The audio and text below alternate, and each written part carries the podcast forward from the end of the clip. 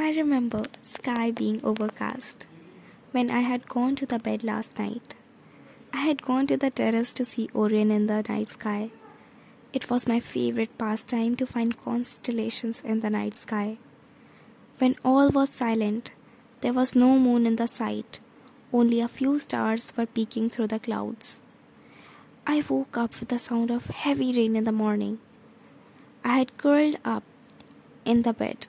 There was a sudden drop in the temperature due to cold in the room. I switched off the fan and looked out of the window.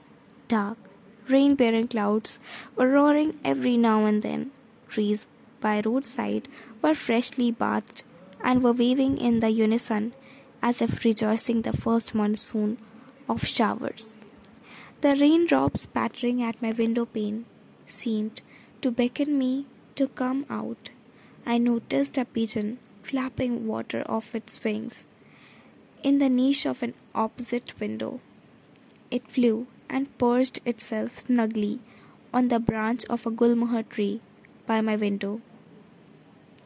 By the time I freshened up and came downstairs for breakfast, the rain had reduced to a drizzle I sat on the veranda overlooking the lawn to listen to the soft pitter patter of the last drops. Every flower was a fresh sight, a fresh color. The garden looked greener than ever. It continued to drizzle till late afternoon. The rest of the day was pleasant, with cool wind blowing through the trees. When night fell, I could still smell the wet earth from the first rainfall of summer.